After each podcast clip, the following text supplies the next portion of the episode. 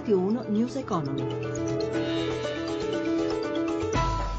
Buongiorno Danna Trebbi, borse europee in ordine sparso oggi, ci dice tutto Paolo Gila in diretta da Milano. Buongiorno da Milano, è una giornata abbastanza contrastata con eh, prese di beneficio a Milano dove l'indice Fuzimib arretra ora dello 0,63%, mentre nel resto d'Europa tutti gli indici viaggiano poco sopra la parità, il caso di Londra più 0,06, Parigi più 0,10, migliore l'andamento di Francoforte che segna più 0,29%.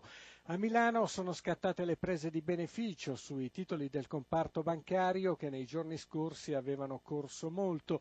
Unicredit cede quasi il 5%. Bene invece gli energetici con Eni in crescita di un punto e mezzo, con il prezzo del petrolio che si aggira intorno ai 50 dollari il barile, tanto per la tipologia VTI quanto per il Brent.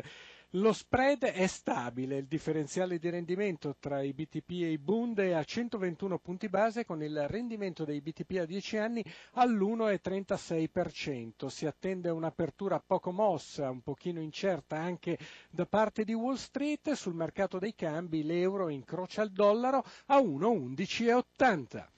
E grazie a Gila in corso a Roma la prima assemblea di Confindustria a guida del neoeletto Vincenzo Boccia, una presidenza che dovrà affrontare molte sfide dal nuovo modello contrattuale alla crescita. Non è ancora ripresa, ha detto Boccia nel suo intervento invitando il governo ad andare avanti sulle riforme e sui contratti ha promesso di non giocare al ribasso, ma ha anche chiesto un aumento della produttività. Stefano Marcucci ne ha parlato con l'economista Andrea Boitani principale sfida per l'industria italiana è quella della produttività. In Italia la produttività, che dipende molto dall'innovazione, dall'organizzazione dei fattori produttivi, lavoro e capitale, è andata diminuendo ed è andata diminuendo anche nel settore delle grandi imprese, anche nel nord-ovest, non solo tra le piccole imprese. Non è una questione di settori, ma è una questione proprio di dispersione quanto a livello della produttività. Io credo che la sfida dell'industria sia proprio qui. C'è un aspetto più politico, quello legato alla riforma del modello contrattuale. Che tipo di posizione pensa che prenderà questa presidenza? Spero favorevole alla contrattazione sempre più a livello locale, che può essere una contrattazione legata per l'appunto alla produttività, fatti salve naturalmente la tutela di livelli minimi. Non è un momento facile per l'industria italiana, lo testimoniano gli ultimi dati dell'Istat. A marzo il fatturato è sceso del 3,6% certamente il fatto che si riduca il fatturato non è favorevole per la crescita della produttività. Tornano a calare le vendite al dettaglio a marzo, meno 0,6% rispetto a febbraio secondo l'Istat, mentre su base annua le vendite crescono del 2,2% soprattutto nella grande distribuzione. Sport invernali che non inquinano, raccolta differenziata dei rifiuti, pianificazione del territorio.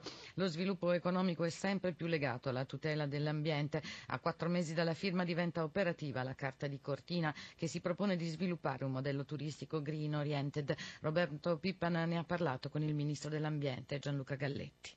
La Carta di Cortina è importante perché rappresenta una forte alleanza fra gli sport invernali, l'ambiente, il turismo e il territorio, tutti insieme per migliorare gli aspetti ambientali delle attività quindi ha un risvolto dal punto di vista sportivo, eh, rende il territorio di Cortina più attraente dal punto di vista turistico perché interviene sulla sostenibilità del comune. Quindi l'ambiente non più visto come un vincolo ma come un grande volano di sviluppo, sia sportivo che turistico. Cortina può rappresentare un esempio anche per altre città? Questo è assolutamente un progetto pilota. È nato a Cortina perché Cortina è un brand a livello europeo e a livello mondiale e poi perché si candida per ospitare i mondiali di sci nel 2021 e per l'assegnazione del campionato mondiale oggi l'aspetto ambientale è fondamentale. Incominciamo da Cortina per estendere questo modo di fare turismo, di fare sport anche alle altre città. Il 75% della gente che sceglie l'albergo sulla rete privilegia gli alberghi ecocompatibili, cioè quelli che hanno una struttura che rispetta l'ambiente e una gestione che ha una particolare cura verso i temi ambientali.